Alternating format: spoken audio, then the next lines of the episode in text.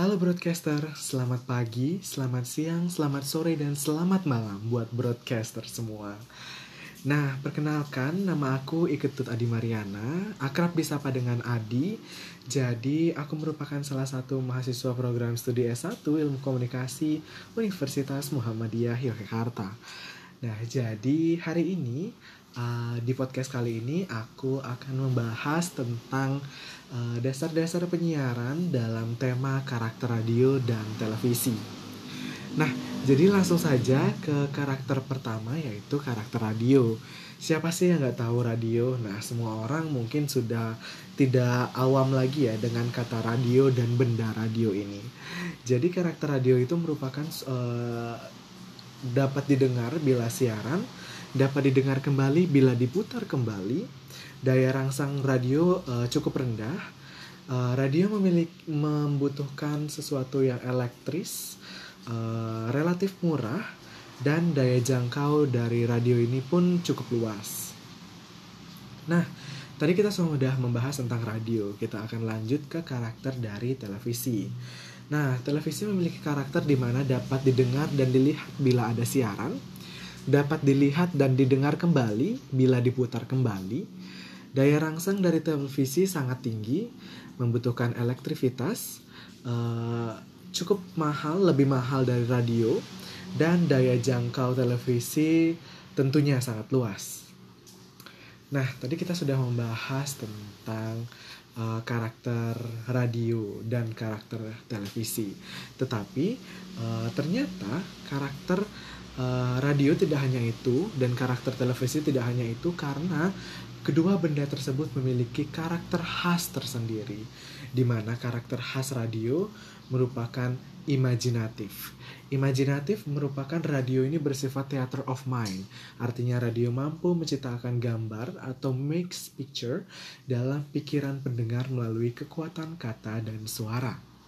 Nah, selanjutnya karakter khas radio adalah auditory di mana pendengar tidak akan mendapat mendengar kembali atau rehearing informasi yang tidak jelas diterimanya karena ia tidak bisa meminta kepada komunikator atau penyiar untuk mengulang informasi yang hilang kecuali ia merekamnya.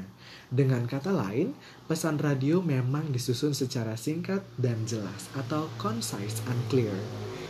Nah, Karakter khas radio selanjutnya adalah akrab atau intim di mana bisa dilakukan sambil melakukan aktivitas lain.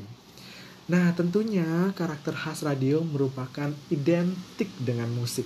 Siapa sih yang nggak tahu kalau radio itu memang ada, ada karena musik? Selanjutnya, radio mengandung gangguan, di mana bisa timbul dan tenggelam audionya karena beberapa gangguan teknis. Nah, intermezzo sedikit. Jadi, uh, selain menjadi podcaster, Adi juga merupakan salah satu penyiar radio di salah satu radio komunika komunitas di Universitas Muhammadiyah Yogyakarta. Nah, jadi kita lanjut saja ke karakter khas nih dari televisi. Televisi memiliki karakter khas yaitu audiovisual, di mana uh, televisi bisa didengar, tidak hanya bisa didengar, uh, ataupun tidak hanya bisa dipandang, tetapi bisa didengar dan juga dipandang atau dilihat. Selanjutnya, uh, televisi juga berpikir dalam gambar, di mana maksudnya di sini adalah ada dua tahap yang dilakukan dalam proses berpikir dalam gambar. Yang pertama adalah visualisasi, yaitu penerjemahkan kata-kata yang mengandung gagasan yang menjadi gambar-gambar. Dan yang kedua, penggambaran atau picturization, yakni kegiatan merangkai gambar-gambar individual sedemikian rupa sehingga kontinuitas mengandung makna tertentu. Selain itu, ciri khas dari atau karakter khas dari televisi adalah pengoperasian cara kerja yang kompleks. Uh, kekuatan televisi ada beberapa kekuatan televisi yaitu detail karena audio dan visual yang cukup detail ditayangkan di layar kaca Anda, daya rangsangan yang tinggi karena adanya informasi, iklan dan program, teknologi tinggi yang didukung dengan digital dan streaming, Cukup menggoda, mudah ditiru, dan jangkauan luas bisa mencakup nasional, regional, dan bahkan internasional.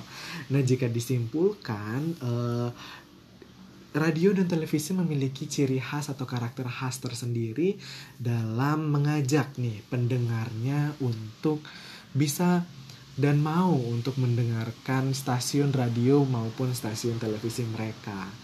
Nah, kalau broadcaster sendiri suka dengerin radio atau televisi nih.